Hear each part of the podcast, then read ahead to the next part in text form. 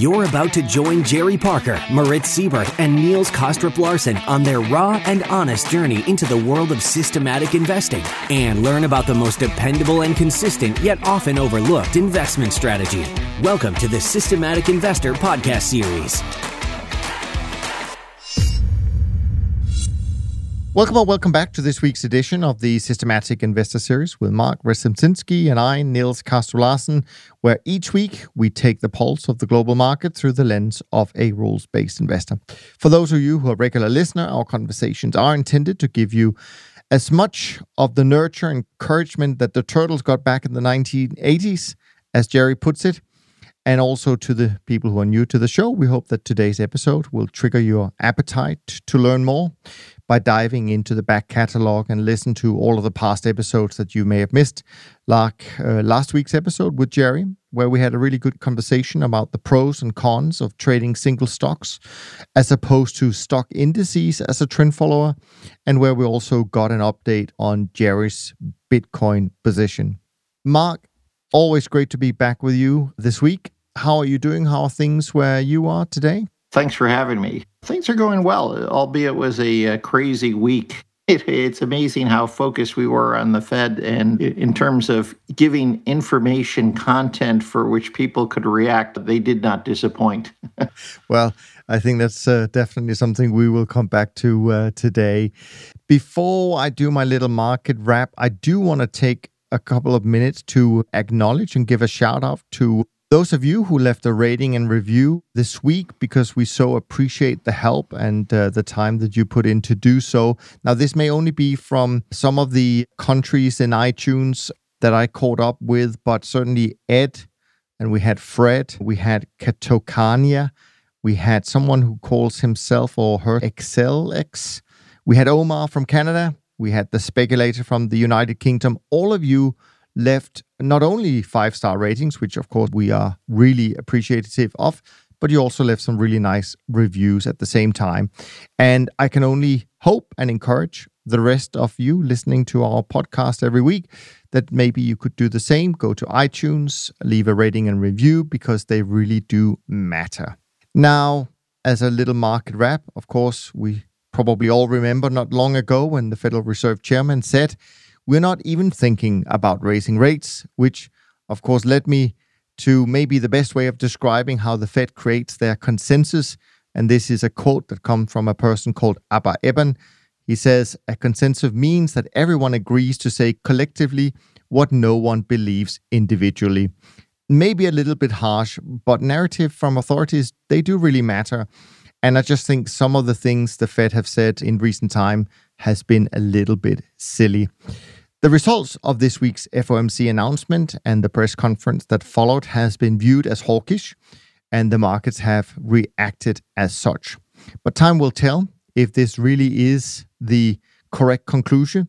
The Fed's expectations, as per the quote unquote dot plot, is that the first Fed funds rate hike is still over 18 months away. And moreover, they will continue to pump $120 billion a month into the secondary market for the foreseeable future.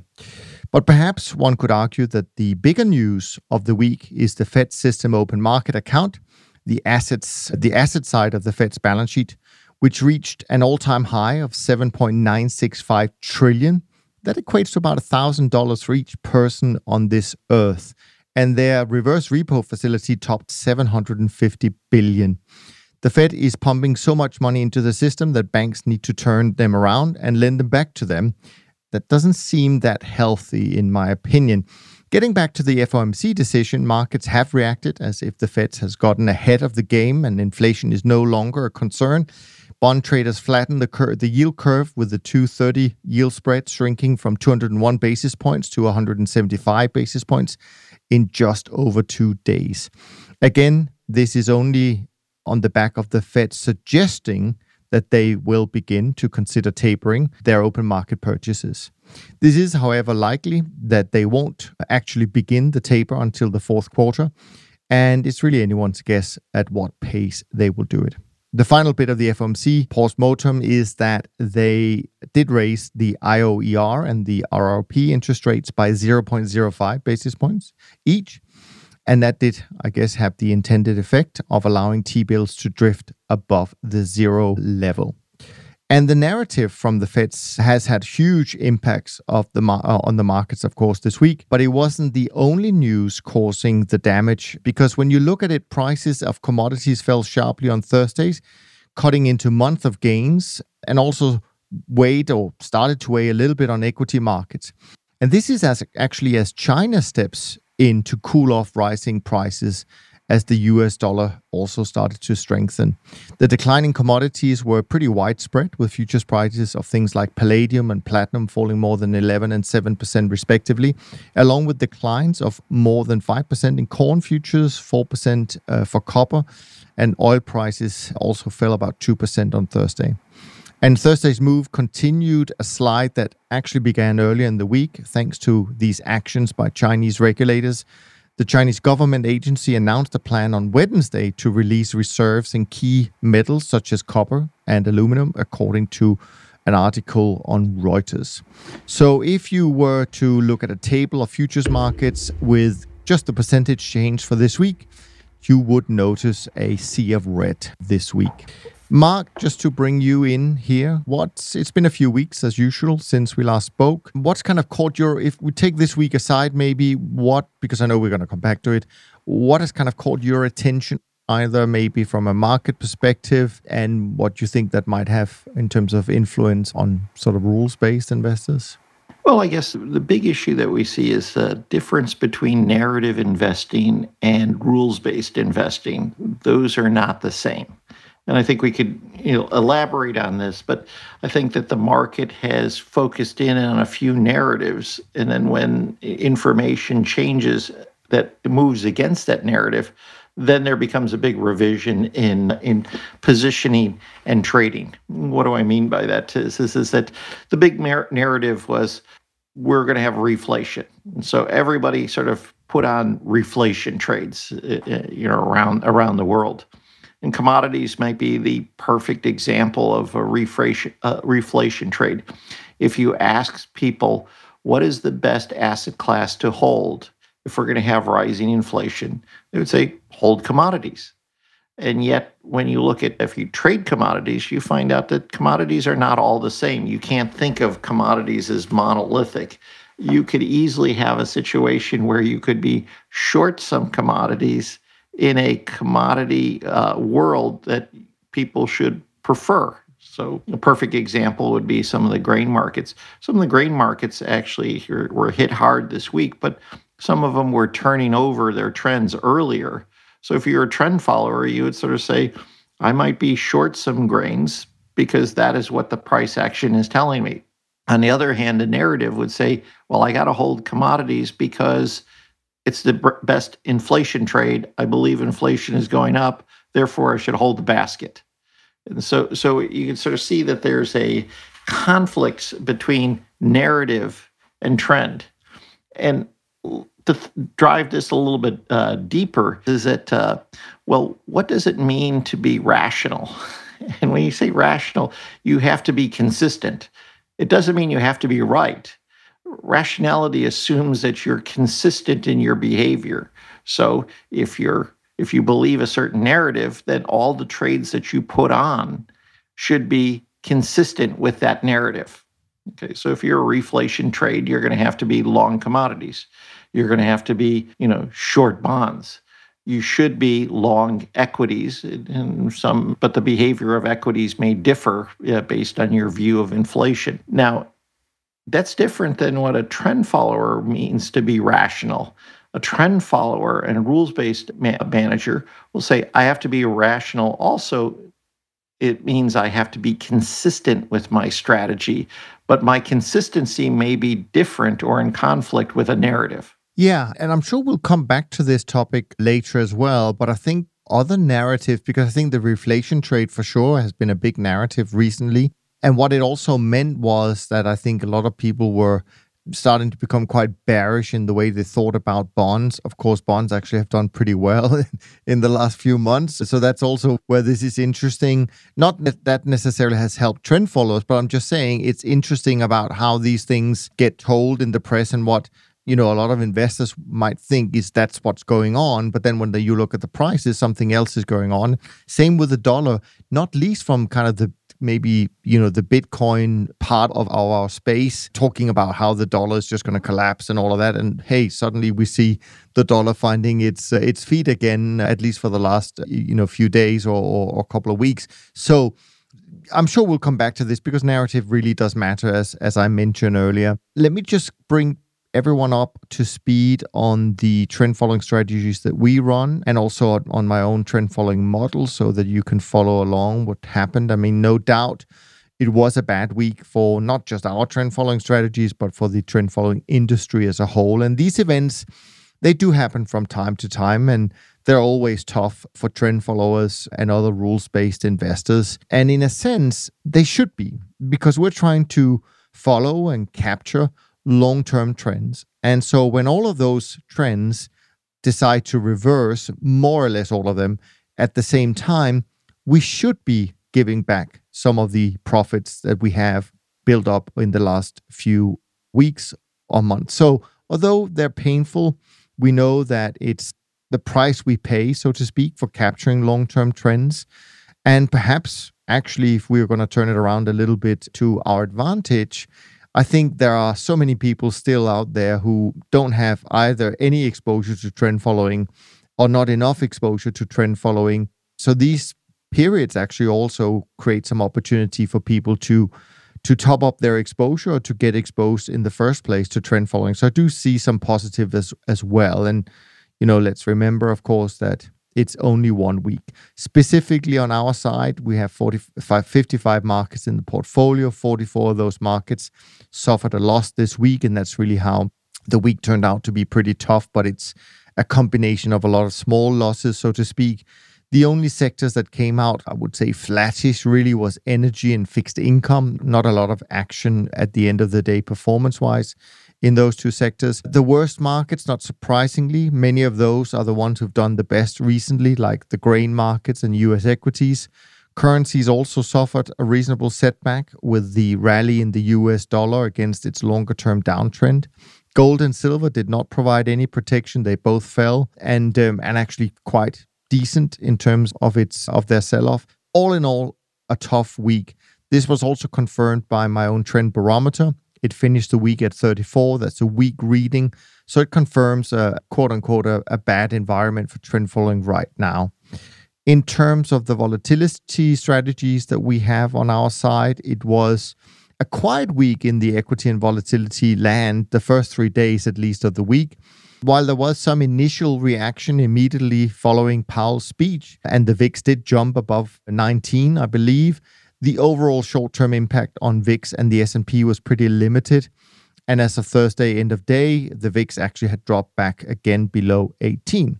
Now, the larger impact on currencies, the US dollar in particular, and commodities, did not immediately translate into any equity market volatility. But Friday was the monthly and quarterly S&P 500 expiration day, option expiration day, I should say, with a lot of open interest and therefore volatility exposure. And so the day actually started off yesterday much more volatile than the previous days of the week. It seems as if stock markets and also volatility took some time to digest the events of this week as the S&P plunged in late Friday trading, finishing about down almost 2% for the week and the VIX start to rally towards the end of the week and especially in the last couple of hours of trading yesterday. So it finished around 20.7 actually, and that's up five points for the week. So percentage wise, quite a big rise in volatility. Now, my own trend following model, where of course I can be much more uh, detailed, performance was not great. It was down probably around 5%. It's down 2.4% for the month. So not too bad. It's up 11.3% for the year so far. The performance, if you break it down this month so far, in terms of the models, it's really the uh, Group 2 models, not surprising because they uh, are long biased. They're down 2.28%. Group 3 models, the fast reacting, down 0.43%. And Group 1 classic trend is actually still up 0.31%. Sectors, in terms of contribution, currencies were, were doing uh, or is doing the worst so far accounting pretty much for the whole loss for the month. And that's followed precious metals and base metals. And the best sectors this uh, month so far is equities and energy. Single market, if we drill down to that, gold, copper, Canadian dollar doing the worst, forming the bottom three markets. And in the top so far this month, all equities, the SMI, the SPI, and the NASDAQ doing best so far. In terms of trading this week, the week started out with one of the models buying a little bit of NASDAQ, and then it got stopped out of a couple of copper positions on Tuesday. And then on Wednesday, it got out of a lot of Euro FX, soybean oil, gold, and tried even to go short the US 10 year notes. And then obviously came the Fed effect, so to speak. Liquidations of positions continued Thursday in markets like sugar, zinc, British pounds. And then Friday, it just continued with exits in many of the currencies and metals positions. So at the end of the week, I just this morning had a look at open positions. It's really mainly energies and equities that are left with a few other things. So it'll be quite interesting to see how this somewhat more concentrated portfolio at the moment will evolve from here. To give you a, an idea of this risk measure that I follow, which is how much would the model lose on Monday if everything got stopped out. We're down to 11.36%, down from 17.46% the last last week. So positions obviously being stopped out, that reduces that number, and also, of course, some markets getting closer to their stop levels. It was a pretty busy week compared to uh, previous weeks. There were about 40 trades for the week, all in all. So that's where we stand in CTA land. For that, we'll obviously come to the industry as a whole as we wrap up our conversation later. Now, Mark, I wanted to start out with just a few questions that we had coming in. Sure. The first question is kind of a follow up question from last week where Omar sent in a question. And so let me just give you a little bit of context here. Last week, okay. Omar had asked about whether it's really possible for retail investors to invest as a trend follower. And Jerry and I gave our answers, but I did mention, which I often do, that for certain investors, especially just depending on your obviously the how much time you spend on developing your models and all of that, but also in terms of account size, it often makes more sense to invest with an established manager than trying to do it yourself. So that's the context. And then Omar writes this week, and he continues I'm more inclined to Jerry Parker's recommendation to practice and learn by doing rather than putting money under CTA's management. I appreciate both views and perspectives. Certainly both works and each fit better better th- with different people. I'm already trading and look for the best method to fit my restrictions. One account trading to uh, one account trading to look for trend following strategies. Trading from Canada and with four small accounts less than $100,000 each presents some challenges, but it is what it is, and that's what I'm dealing with. So, if I may, my next question is why trend following is associated mostly to futures? Background to my question I can't trade futures in my account, and I think the capital amount wouldn't allow either by mar- wouldn't be allowed either by margin requirements if I could trade futures. What are your thoughts to replace futures as instruments by long-term options, calls, or puts? For example, a UNG call for January 2023. I'm long the nat gas after it broke out a 20 week moving average. I took 120th position. And then he divided that into actually uh, half of that into a, a ticker called Boil and another one called UNG. Now that I'm at 20% profitable, I'm thinking to use the profit only to buy a long term call option contract and free the initial capital it took to look for another position. So, obviously, the point is here, and we hear that a lot. Uh, capital restrictions is a big amount, is a, is a big issue. And the what Omar is really asking for is there a way which is not so capital uh, intensive as as futures, such as buying options, that could work? Right. Well, I think you need to take a step back and say trend following and rules based as a trading mechanism and then trend following as a portfolio management mechanism. Those are slightly different, and, and some people might call it tactical in investment management. But you could do no matter if you have less than a hundred thousand, even ten thousand uh, dollars or euros, you can become a trend follower. You may not get the same returns, but let's take a simple example. let's assume that you start to say, well, I got to be diversified. So I come up with some variation of 60 40 stock, stock bonds. Okay. And I've got my core allocation. There's nothing that does that prohibits you from saying, I'm going to follow a trend for both my stock indices. It could be a UCITS fund, it could be an ETF, and my bond ETF or UCITS fund, and follow the price action, follow the trend. And if let's say that you know the trends are declining in equities, I'm going to lighten up that 60-40. I might actually cut it down to 40%. Okay, we not may not get the same return impact, but you get the same benefit from trend following, even for a small account. It could be a long only account. You don't even have to go short. You could just sort of say that I'm going to look at the set of, of assets in my portfolio and I'll just rebalance and, and with against cash. So it could be is, is that if you have stocks going down, I should lighten up my stock exposure. Now, I don't want to make it that simple, but it can be. And then and it's a great way to introduce yourself to trend following. And then you sort of say, well, maybe I'd like to get more exposure across a broader set of commodities, and I might invest with a professional manager. Or I could sort of say, I'm going to apply this to um, uh, more of my portfolio and become a little bit more aggressive. There's been a fair amount of research that shows that even if you take that 60 40 and you sort of use it as a mechanism for asset allocation, trend following, you're going to receive some benefit Go back to 2008 and 2009 or 2000. If you followed a simple trend following uh, model, you probably would have lightened up your equity exposure at when we were going into a recession, and you probably would have a higher level of principle than what, than if you didn't do that. So there's nothing wrong with marrying some simple concepts like diversification with trend following and you know, you could also add in something like value if you sort of have, have a value tilt. There's been some great work that shows that if you marry value with trend following, with good asset allocation, you can get benefits relative to a static portfolio. I mean, I think those are really important points. And I actually think the distinction between the philosophy of trend following and how you then practically implement it I think these are definitely two things that are somewhat different because the first thing can certainly be done by everyone, right? You can think about your investing as a trend follower, meaning you, you would never start to try and buy a market that is falling, for example. It's a simple concept. You just don't do that. You wait for prices to move higher and, and then you can follow that. Specifically to Omar's point, I understand the temptation to look at things like long dated options to to do that. But I have some reservations personally. And I'm thinking mostly, and I don't have any data, Omar, that I can give you here. But what I'm thinking is that, sure, if you get on a trend with an option and the market actually starts to move, you know, pretty much right away and it moves substantially, it can be fine.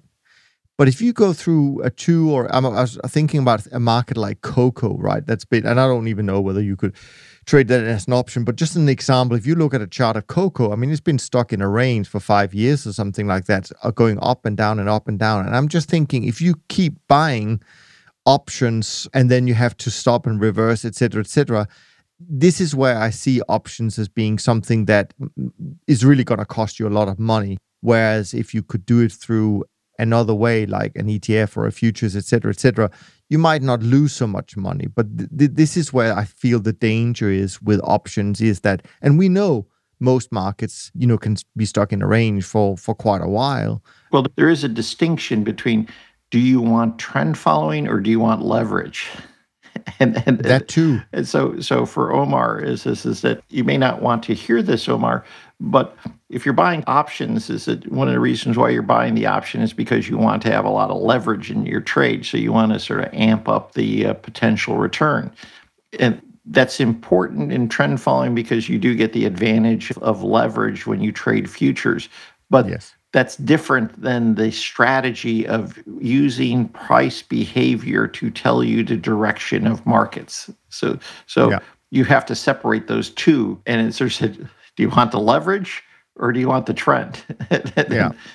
And I think again, as I said, I think these are really important points to think about. And and maybe there are better ways for Omar. I mean, maybe there are some ETFs where you can get the exposure that you want. It's as I said, it may not be exactly how we do it, of course, using futures, but it still may be a lot better than what you would otherwise end up with. And I think that's the thing. We, we all have to start somewhere. And if this is the way to do it, I'm all for it. And it's another good way of actually getting to think like a trend follower and practice, uh, you know, rules based, 100% disciplined investing philosophy, which of course is a very important part, if not the most important part of being a systematic trader it's the discipline to follow your own rules and you have to sort of match your the strategy you use with the amount of time and effort you'd like to put in. And so mm. a perfect example is that if you're hiring a professional quantitative trader rules-based trader trend follower is that they're looking at markets every day every minute. This is their livelihood. They're being paid a fee to professionally manage your portfolio for, and they're looking at this on, on a tick by tick basis. This is their job. If you apply trend following to your port, personal portfolio, you might say, I don't have time to do this as a professional. So therefore, I'm going to have to change my behavior and accept that my behavior is going to be commensurate with the time and effort I put in. And I think we talked about in one of our previous podcasts about op tempo, which is the operation tempo that you have. And if let's say that you're a non-professional investor, you're going to have to be using longer term trends. You're probably not going to use leverage. You're probably then going to sort of update this on maybe a weekly basis. There's nothing wrong with that. It just means is that your system or your behavior is going to be different than if you're a professional. Yeah, and I think actually we can tie this into a couple of discussions we've had on the show in recent times. The first one is just this general observation between, you know, us being kind of medium to long-term trend followers and then the short-term traders that of course, you know, is part of the industry as a whole as well. And just from that point of view, when you decide whether you want to be a long-term trend follower or a short-term trend follower has huge implications of the amount of work involved with that the second thing, which Jerry and I actually touched on last week, which I also mentioned, is this discussion about should we trade stock indices uh, through futures or should we trade individual equities as part of our trend following portfolio? And of course, Jerry is very clearly in the single stocks camp. I mean, he thinks that's a better way of doing it. And logically, you could say it sounds right, right? Because you have many more opportunities some of these stocks will have mega trends and like Tesla and stuff like that. And so you think, yeah, I should do that. And then we were on a call during the week, and I think it was Max who mentioned that he had done some research and he had found no evidence that actually doing it was better. And the whole conversation also brought up a few other things you need to be aware of if you want to go down trading 500 individual stocks instead of, you know, the S&P 500. And that is it's a lot more complex to trade 500 individual stocks. It's a lot more costly because when you go short, you have to borrow these stocks. So the time you have to put in is immense, really, compared to just trading a single futures contract. And then also, there's this new kind of issue you need to be aware of, at least, and that is something called short squeezes. Because when you are short some of these stocks, well, apparently there are groups now of people who are ready to uh, to do a little bit of a squeeze from time to time. So it presents other risks. So even though we can logically think of it being, oh yeah, it must be advantageous to to trade the individual stocks because we can maybe catch a Tesla. Sure, but you're going to get a lot of baggage with that. And therefore, it may not be as good as it, it might look. And I take the view that as the way I view it is more that I'm rules based, but I'm also more of a global macro person than than, than an individual stock. And I think the advantage of trading stock indices is, is that a lot of indices have some embedded serial correlation. And so it gives you a tailwind if you're a trend. There's nothing better for a trend follower than to, than to have a market that's serially correlated, and then it's just a matter of you're extracting that serial correlation that you find in prices. You do have that in individual stock, but the problem comes in is uh, from an individual stock basis is is the good part is that you have a huge sample and i love big samples if you have a big sample then you could sort of say i can try to find those quote unquote fat pitches? Is it that if I have 500 stocks and I'm running trends on that, is it that I'm only going to look for those trends that I think are very strong or very opportunistic? So, so that's the positive because you have this big uh, wealth of information. The negative is that now you got to figure out what is a fat pitch. and sometimes the uh, markets that have the strongest trends are also the ones that are most likely to reverse. So you're looking. Well, we saw that this week, right? Yes. So you're looking for the fat pitches, and then at the same time is is that they may be subject to uh, to uh, reversal, but the operational issues associated with trading individual stocks is much greater. Is, is that think of it just as in the data set. If you do, do the S and P 500, you have 500 stocks. You got to make sure they're clean data. You have to worry about dividends and other issues that you have to face on the individual stock basis. You're then you're going to uh, you can't trade every position so you're going to have to look at some rank ordering mechanism. Then you have to sort of say well do i want to make it balanced between long and short? Do i want to have a bias? So there are a lot of features that you're going to have to work with. They're not insurmountable but it adds complexity that you didn't have if you sort of focus in a global macro world and so it takes not a different skill, but it's going to take certainly more work than if you eh, have a limited set of markets. Yeah. So, anyways, we appreciate your question, Omar, and your follow up. And as I said, I think the most important thing is you think like a trend follower. How you will end up implementing it, of course, it will be a function of some other factors, but hopefully you will get to a point where one day you can do it through futures. It makes life a lot easier. Now we have a question from Mohammed. Mohammed writes Hello, I'm a struggling Forex trader.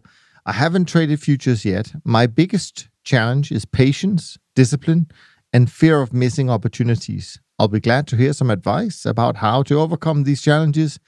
Thank you in advance.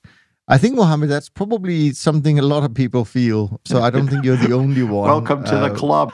yes. So I'm going to let Mark speak to these uh, challenges that you mentioned with patience, discipline, and fear of missing opportunities. When you think about it, that this is the you've compressed in three words all of the issues of behavioral finance and why you want to have rules. This is that the whole objective of rules is to offset our natural human tendencies from the three words that you mentioned. And I'll always go back to the, I love the stories. If you remember Ulysses, when he was going to, wanted to hear the sirens. And so he had his, his shipmates, you know, lash him to the mast. And then they put obviously uh, wax in their ears so they couldn't hear the sirens, but he could hear it. And he said, Well, no matter what you do, is that make sure that I stay lashed to the mast. And that's part of rules uh, based investing is, is, is that our natural tendency is that we want to, we're going to be driven to the rocks because we're going to hear the sirens. And the reality is that you want to set, uh, impose a set of rules upon yourself so that you could be able to offset your natural human tendencies. Yeah. And what I would suggest, Mohammed, is also because a lot of this is, you know, you just have to do it, right? And however, you end up doing it uh, in order to just follow the rules and, and not be impatient and, and not be fearful and all of that stuff. I would suggest you go to uh, the website, the Top Traders Unplugged website, and you go under the tab called podcast and you choose the one called Top Traders Roundtable. On that page, I think that comes up, I think it's episode 26 and 27. And it's with Daniel Crosby. And Daniel Crosby has written a few books about behavioral finance. And we talk a lot about these issues on that two part conversation. So I invite you to go and listen to that. I hope it'll be hel- helpful to kind of understand the background to why these things are, are so difficult. But also, as Mark just said, this is exactly why you want the rules, right? This is what's going to help you overcome these three things that you so poignantly pointed out. So good. Thanks for that, Mohammed. The one thing I guess I would sort of add is, is, is that trend following and rules based investing is not supposed to be fun.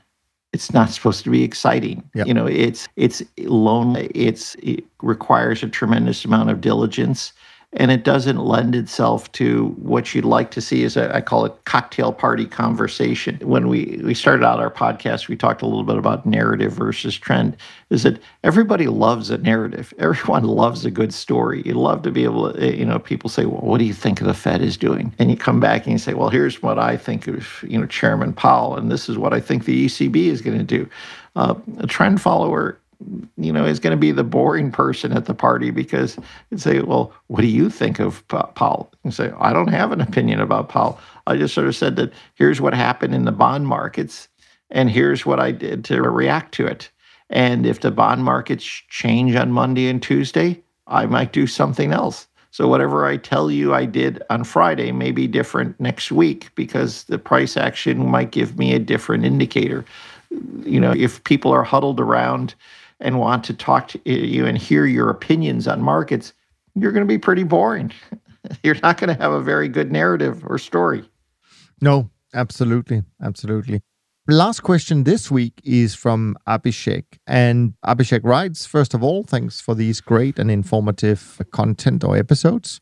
This is the best podcast on systematic trading, and it has helped me a lot in creating a trend following mindset and helped me become a profitable trader. Question We know that fundamentals do not have any importance in trend following, but how important is the role of technical analysis? Jerry and Moritz often talk about one entry, one, e- one stop, one exit. And this is what I have also incorporated in my system. It seems trend following does not give much importance to even technical analysis. I then wonder what is trend following? Now, Abhishek, before we answer uh, this question, I just want to share with the audience that I did go back to you by email and asked you a simple question and then you ended up actually answering your own question about about technical analysis.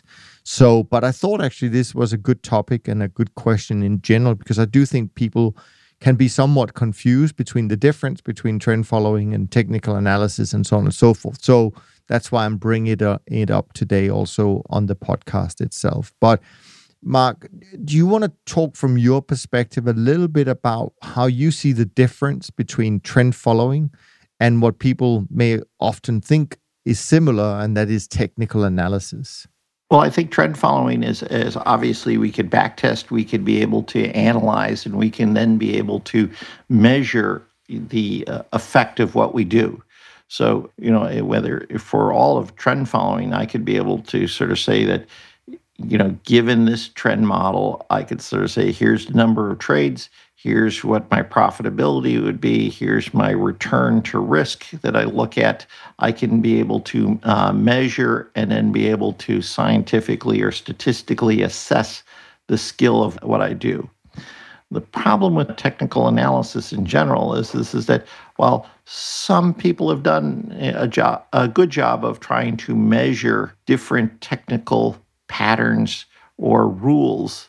In general, they have not been put under close statistical scrutiny. Now, I think one that has done, you know, uh, has tried to attempt that is Andy Lo up in MIT. You know, he's associated with some trend following, and he looked at pattern recognition to try to, you know, test this and determine this. And when you look at this, is that you get different results. But we'll sort of say that in general, the technical analysis is may be effective in some cases at the extreme. But again, it hasn't been, some of the rules have not been given the same type of scrutiny that trend following has been given.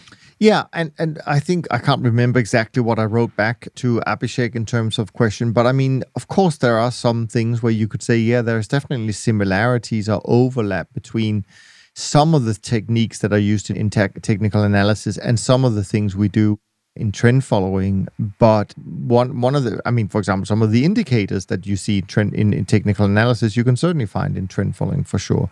But i think trend following as we talked about earlier it's it you know it's a philosophy it's a mindset it's a set of you know it's a set of rules that you follow and technical analysis to me is doesn't have all of that so to speak. It has a lot of other things but I don't know how disciplined uh, technical analysts are. Some are for sure, but I have a feeling that you know not everyone, as we are, 100% disciplined when it comes to how we apply our rules and so on and so forth. So, but anyways, the good thing is, Abhishek, I think you got your answer and you answered it yourself, which is always which is always important.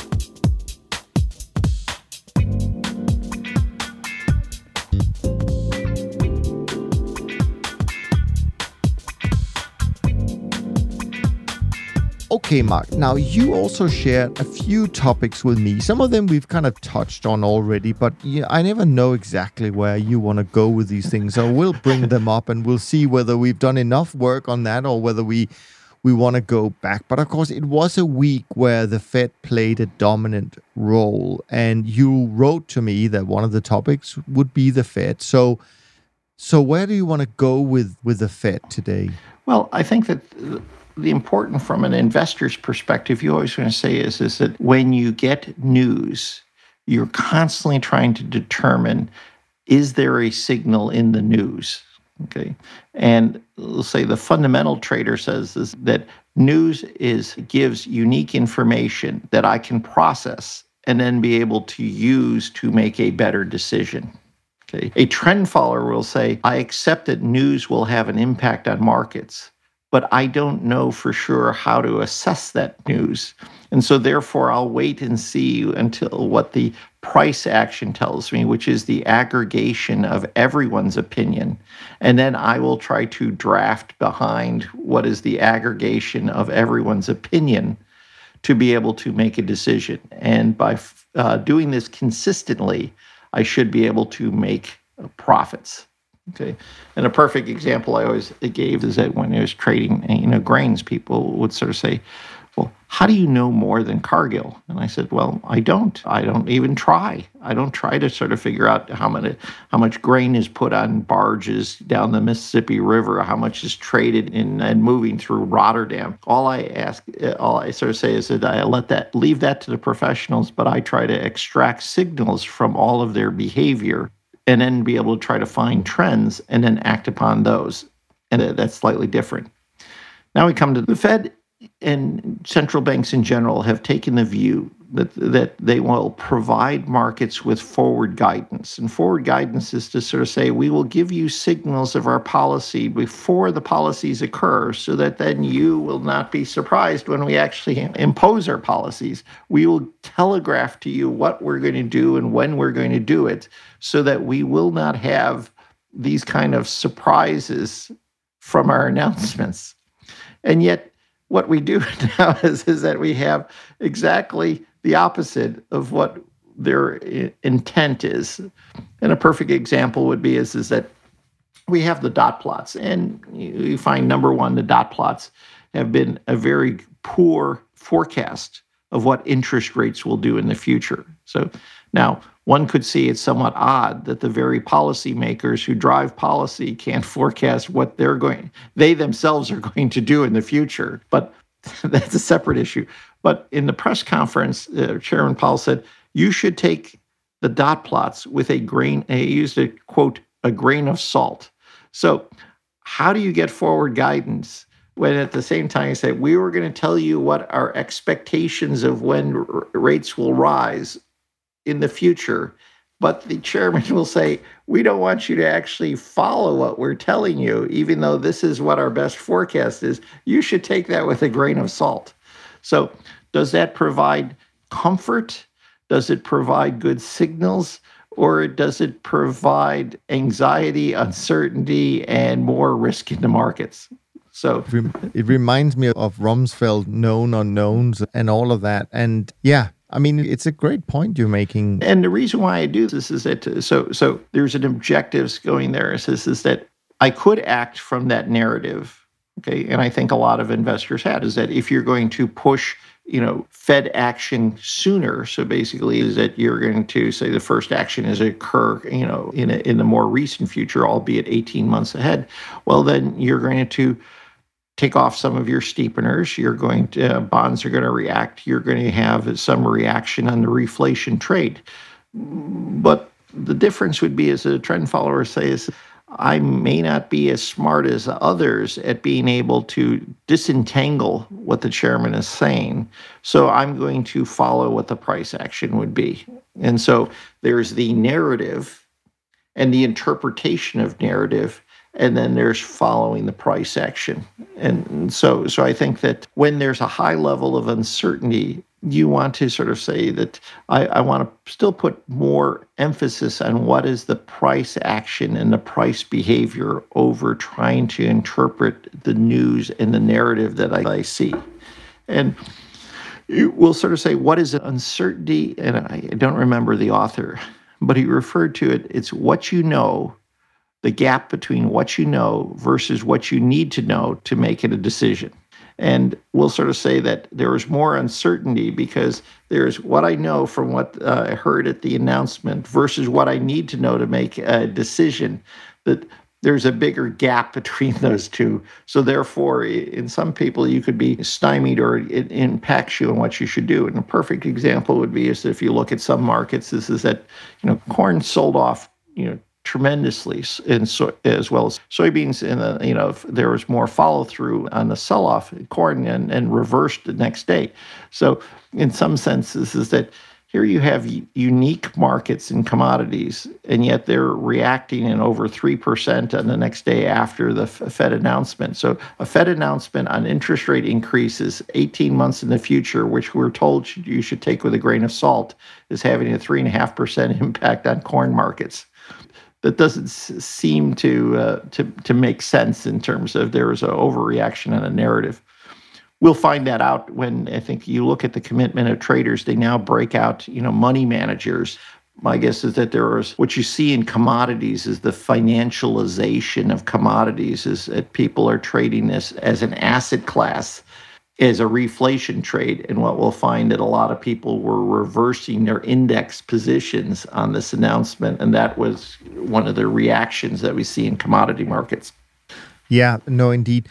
I mean, it seems to me that in the past, I don't know, 15, 20 years maybe, we've seen this evolution where authorities like the Federal Reserve have basically tried to eliminate anything. I mean, they're trying to eliminate change to some extent, or certainly volatility, uh, you know, from uh, growth numbers, I mean, GDP numbers, they kind of tried to do everything they could to avoid a recession, right? So that's part of what they seem to be doing.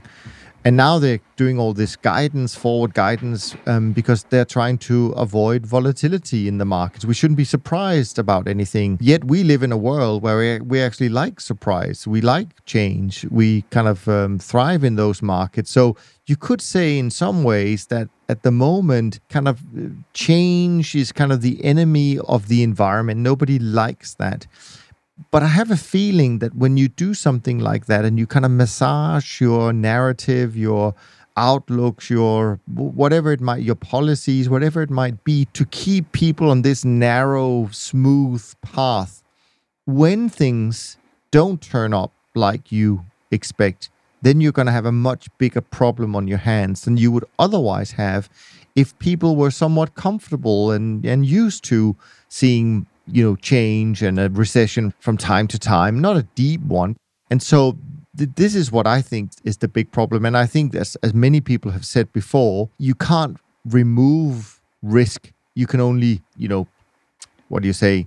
Put it into the future. So you can't destroy risk, but you, you could you can push it into the future. Yeah, you could push That's it. In. You could repackage it. You can give it to yeah. somebody else. You can put it into the future. Yeah risk cannot be destroyed. It can only be repacked. It, it may it only be repackaged or sent to someone else. There's the old phrase, and I, I think it was by Herb Stein, who said that, you know, in some sense, a business cycle or an economy without recession and without, you know, bankruptcy is like Christianity or Catholicism without sin you know, this is that that we can't be immune to the fluctuations in the business cycle. We can't be immune to just the fact that there is going to be success in, an, in a capitalist economy, and there's also going to be failure. And when governments attempt to try to say i'm going to eliminate all failure then you have this have the problem that we might be discussing is that in some senses is that the FOMC is in a pickle to some degree because we wanted to ensure that there was going to be no failure at all. They may, and now we have, we'll sort of say perhaps excessive money. And we know that there's uh, to some degree excessive money because of the large amount of reverse repo. So, and, and in some senses, is that we have the signal. There are technical reasons with Treasury general account being drawn down, and you know there's less tre- Treasury issuance. These are all technical issues, but at the end of the day, we have excess supply of money relative to what is being printed. And now they have to reverse repo it to sort of be able to sop up the excess. Yeah, no, it's all about unintended consequences to some extent, right? And also, I mean, things like junk bond yields are, you know, at their lowest level ever, which and some of the yields are just crazy when you think about that there is real risk involved. And it's not a small asset class. I think it's like four trillion in, in assets under management in or, or, or in assets in, in that area. But anyway, my, my point is just that I think that yes, okay, we've so far they've been reasonably successful to keep you know the markets out of too much trouble in the last 10 12 years. Last year of course they weren't in control of covid. I accept that. But but and maybe they responded initially at least the only way that they could and, and maybe that avoided an even bigger crisis. But you know now with forecasting 7.1% uh, us gdp yet they're still pushing in 120 billion dollars a month in new purchases. I mean it's just at some point it just seems a little bit crazy. But right. my my my final point is on all of this is I actually in a funny way think it's good news for trend following for the for strategies that are divergent in nature for tr- strategies that thrive when we have change and uncertainty because I think it will come not that I think it's going to be pleasant or nice for most people in the world.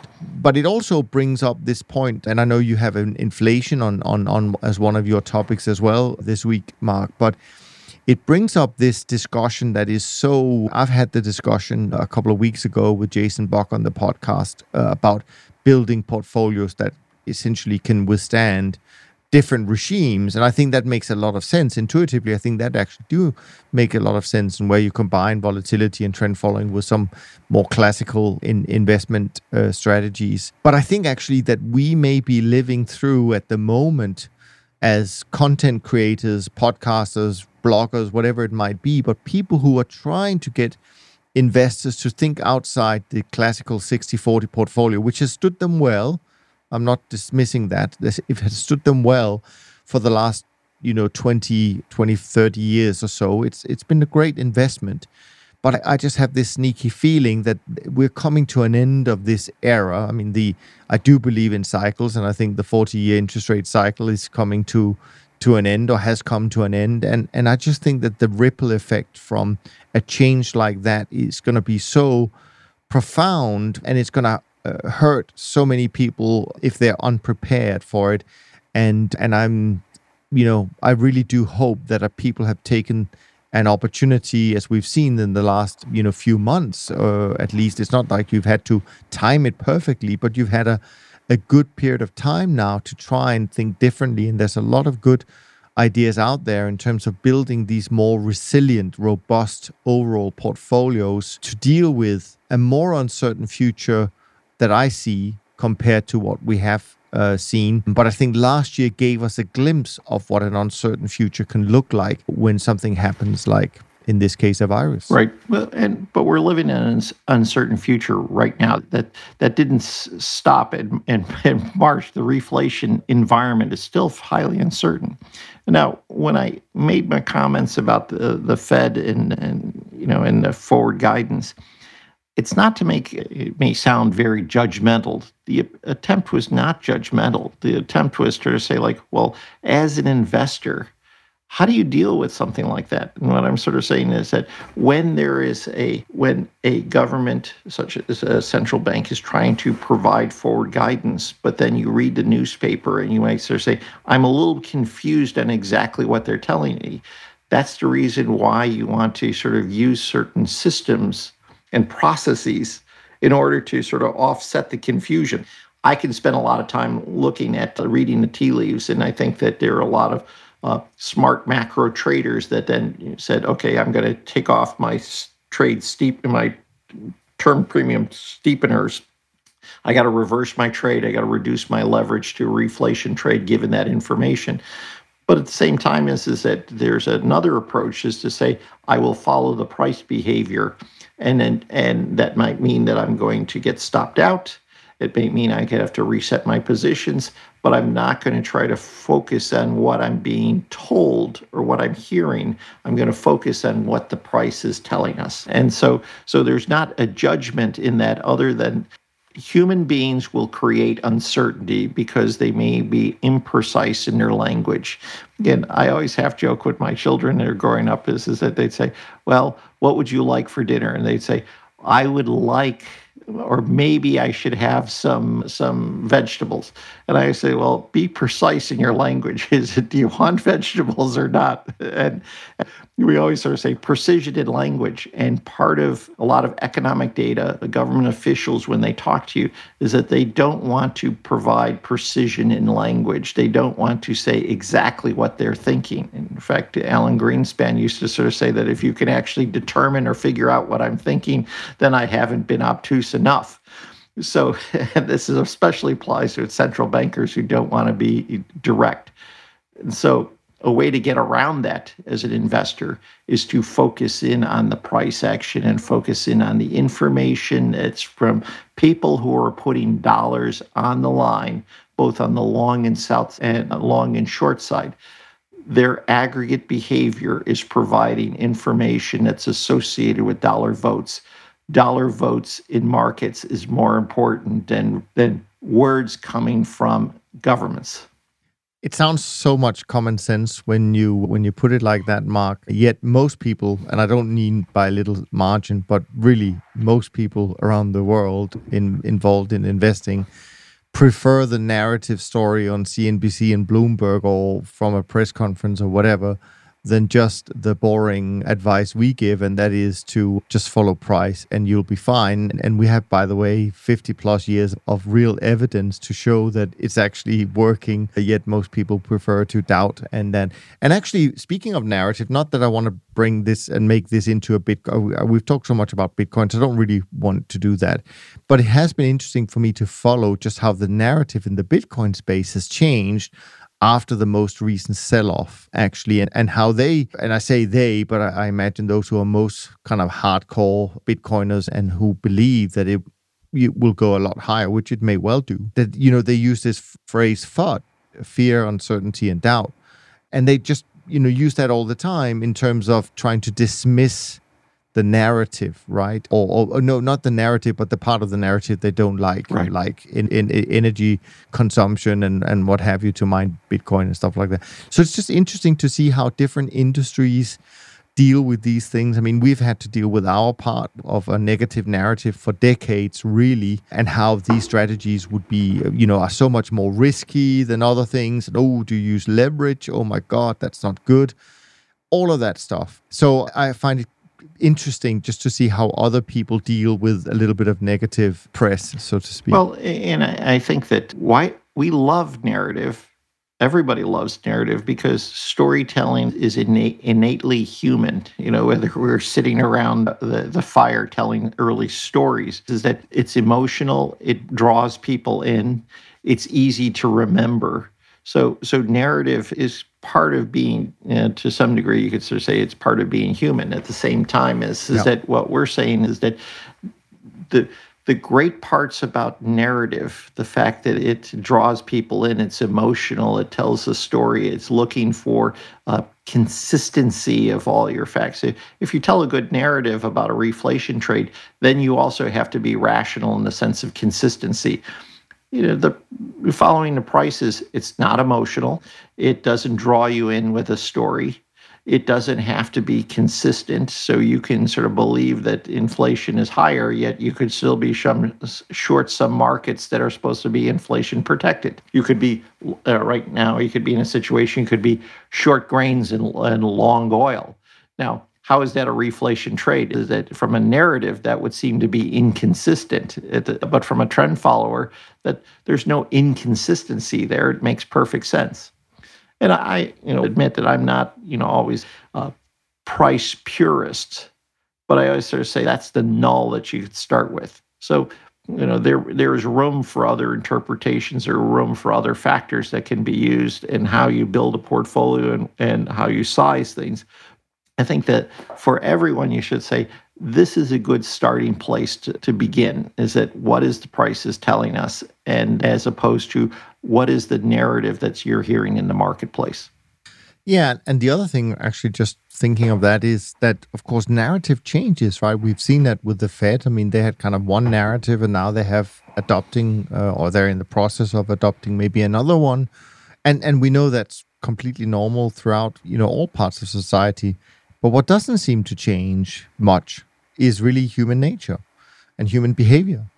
And so having a rational, disciplined strategy that focuses on the only truth, which is price, and that is kind of relying on humans don't not changing too much, really, would seem like a really good strategy, right? And then again, we find us back to this point where too few people have sufficient exposure to that strategy, which of course is trend following. In terms of other topics, Mark, where do you want to go?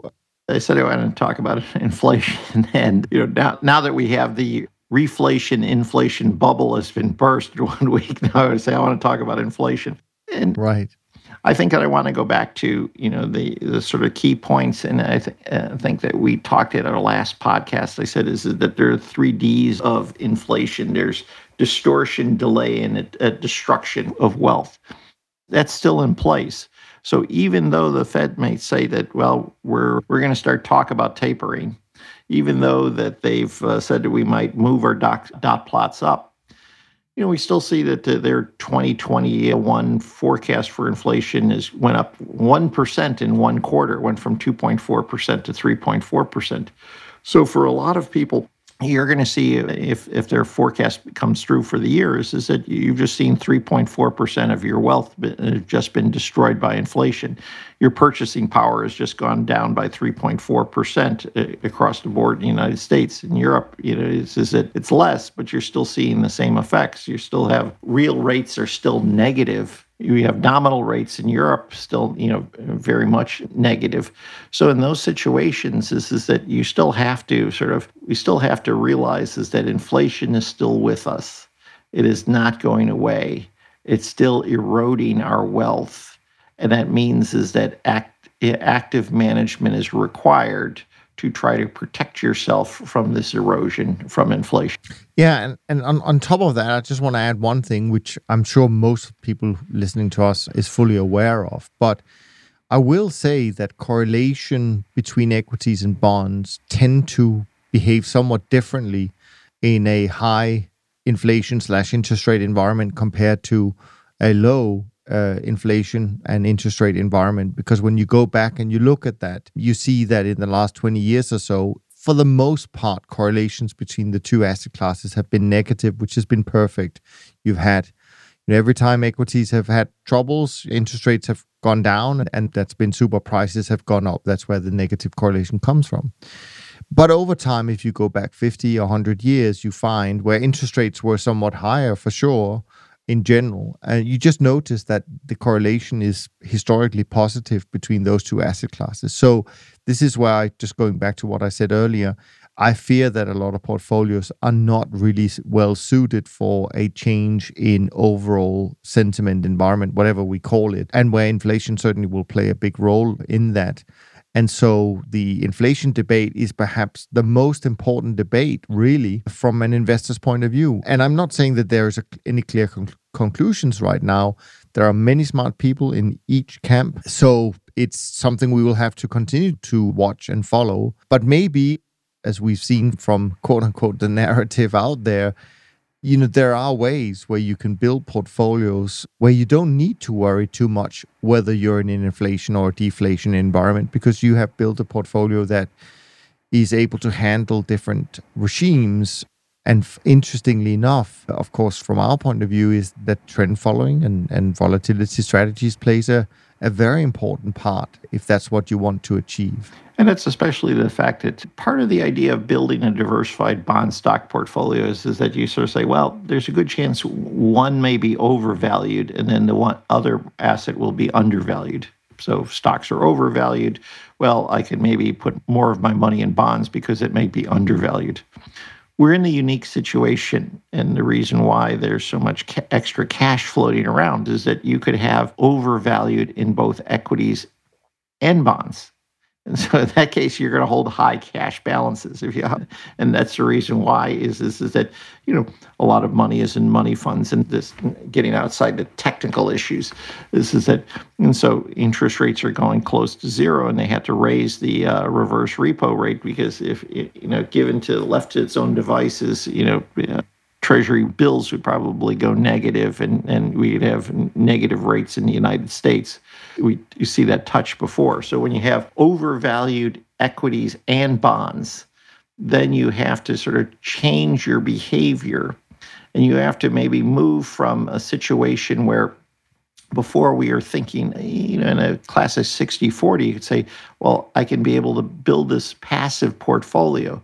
But if all assets are, or more assets are overvalued, it may require more active management. And that's uh, what we're really seeing change. So if you say, well, why are we suggesting that we should be more active as trend followers going forward? It's because a lot of assets are all overvalued. And so you're a matter of trying to avoid the lesser evils of overvaluation. Yeah. Now, final point I wanted to make just today before we start to wrap up is just, and I can't remember if we spoke about this last time, to be perfectly frank, but it's this much uh, when people get to the conclusion about, okay, so I probably do need, not just from listening to what we say, but doing their own research, of course, maybe I do need to include trend following in my portfolio, and and may, may you know maybe you know you, it has to be meaningful and all of that stuff, right? The the question is just when is the best time to invest in trend following, and of course. We all know the slogan saying, well, it's obviously best to buy the bottom of a drawdown and so on and so forth. But I actually did a little bit of research to to give people an illustration that maybe it's not so important in terms of time when you're a long-term investor. And so what I looked at was just to say, well, maybe there is a, a way to say, okay, what would, would an extreme starting point be to make such an allocation if you wanted to have the best risk adjusted return uh, over time? And I could think of sort of four different starting points that would be quite extreme. One would be right before the tech bubble burst or right after when it at, at when equities were at their low and then also the same with the great financial crisis, the debt crisis. And these starting points of a tech bubble, you could say, okay, that's September 2000. And uh, at the low, it was October 2002. And so I just did a simple optimization in terms of Sharpe ratio, even though I'm not a big fan of Sharpe ratio. But on a portfolio level, it's probably better than single line items, as we've discussed on the podcast. So when you do a, a simple optimization, you're looking for the best risk-adjusted returns, and you're only looking at three asset classes. And I, in this case, I used MSCI World Index for equities and the World Government Bond Index for for fixed income, and then I used our own trend following Dunn's trend following strategy uh, as the trend following part. And what I found was that whether you started just before, so September 2000, or whether you started in October 2002 at the low of equities, the allocation to trend following was almost the same 10% if you started before, 8% if you started after.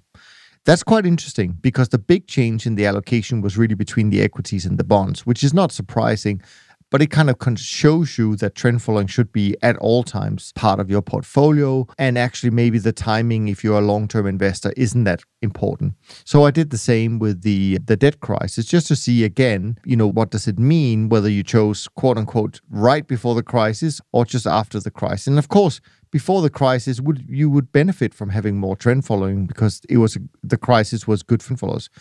So the allocation to trend following before the crisis should, if you wanted the highest Sharpe ratio at the end of April, I think of this year from back then, you should have allocated 22% to uh, to trend following.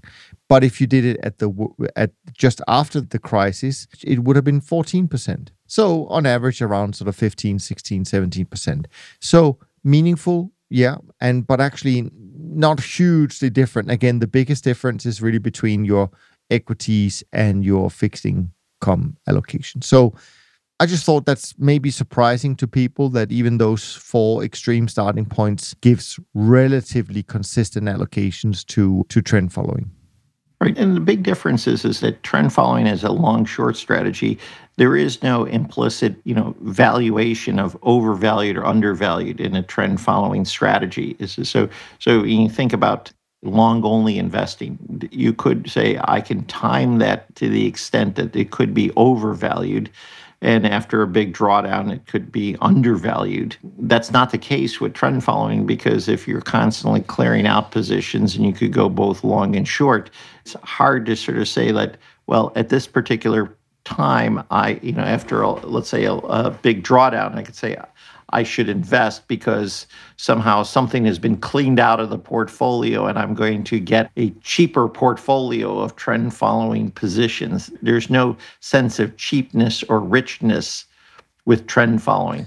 You could sort of say the, the gap is, as you often point, the gap between where the prices is versus where your stop out could be, you know, a measure of cheapness or richness or low risk. Maybe I would actually classify it as yeah. a low risk entry. And I, which is as I said, sorry to interrupt here, Mark, but as I said in the beginning, that corrections like what we've seen last week, where clearly you know trend following strategies could easily have lost 5 10% this week that you can also look at these things as opportunities, right? I mean, there's just a better opportunity to get into trend following after a correction like that because it was quote unquote overdue after six months of pretty decent run up in performance, you know it's going to come. We know that, you know, the majority of the trades we do are losing trades. So therefore, the majority you know, of returns. I mean, can easily we can easily have these uh, periods where we just see a, a, contraction of some of the returns that we've generated. That's completely normal. So I would just call it a lower risk entry point. Yeah.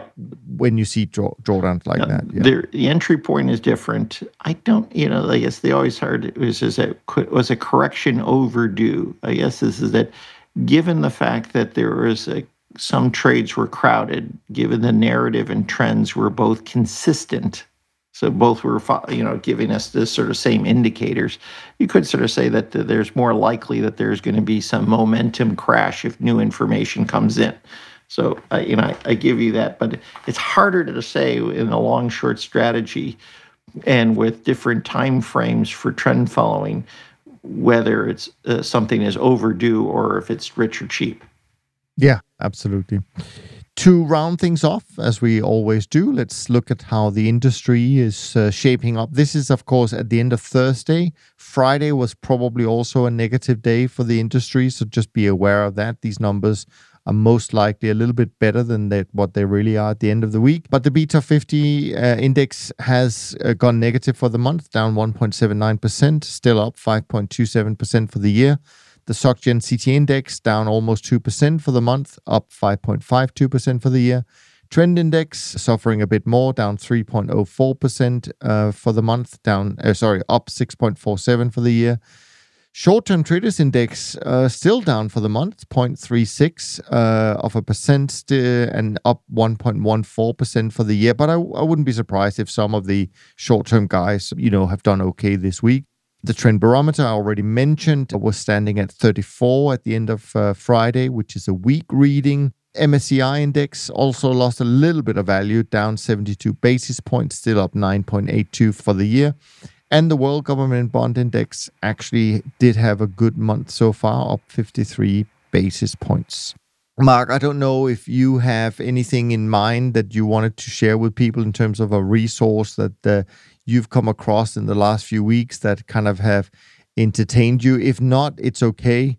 I have my own little thing that I wanted to mention, but right. I don't well, know if you've come across one book I read. I, have alluded to this maybe in the past. is is called "The Half Life of Facts" by Sam Arbesman, and he talks about the fact that you know a lot of our knowledge actually we find is wrong and is is is actually then we get new facts that supersede the old facts of what we know. And what he mentions is that knowledge process is not always of addition, but it's also of subtraction. This is that we add new information, but then we also, you know, clean out old information that we found out was wrong.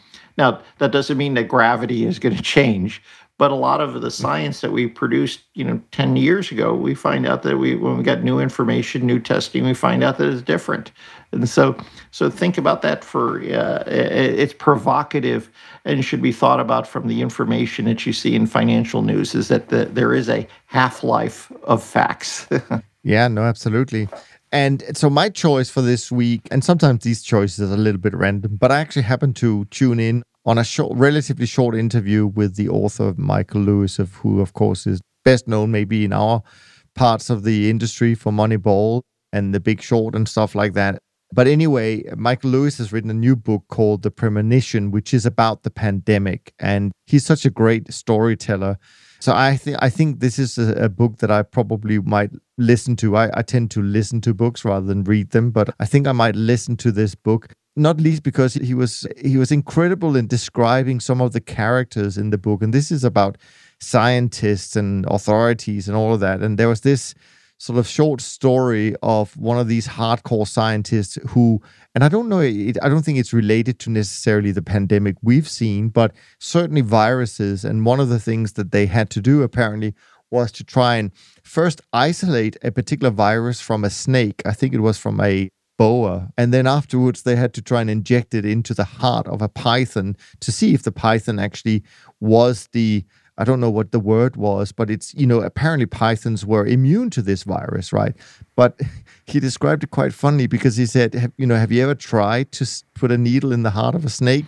And of course, the, the, the lady who, who were doing the interview said no. And he said, well, actually, the heart of a snake moves up and down. And so he was describing this picture of, you know, one person trying to hold the snake, which obviously wasn't happy, another one standing with some kind of measurement where they could uh, see where the heart was inside the snake, and a third one trying to stick in the needle with this virus. And so it was just a funny way that he described it. But of course, he is eminent in storytelling. So, anyways, it is about the vi- the pandemic, of course, the his new book and the roles of, of the CDC and, and others. So so we'll see how that is. Before we wrap up, of course, maybe I can just uh, repeat our big wish for every one of you who have not yet left a rating and review. Please go to iTunes and do so. They help so much. You wouldn't believe it. So it's really perhaps a small token of your appreciation for us putting in this time every week that you would go and do that for us. And of course, as you know now, you have to follow the podcast. You don't subscribe to podcast anymore because that costs money. You now have to follow the podcast. So if you see a little sign on your iTunes or Spotify where it says follow, we would certainly also appreciate you doing that. Next week, I'm joined by Rob before his summer break from the podcast. He's going to be away over the summer, so if you have some really difficult questions for uh, Rob, by all means, please send them in uh, the usual place, info at toptradersunplugged.com. And we'll do our best to answer all of uh, those. And from Mark and me, thanks ever so much for listening. We look forward to being back with you next week. Until next time, take care of yourself and take care of each other. Thanks for listening to the Systematic Investor podcast series. If you enjoy this series, go on over to iTunes and leave an honest rating and review. And be sure to listen to all the other episodes from Top Traders Unplugged. If you have questions about systematic investing, send us an email with the word question in the subject line to info at toptradersunplugged.com and we'll try to get it on the show.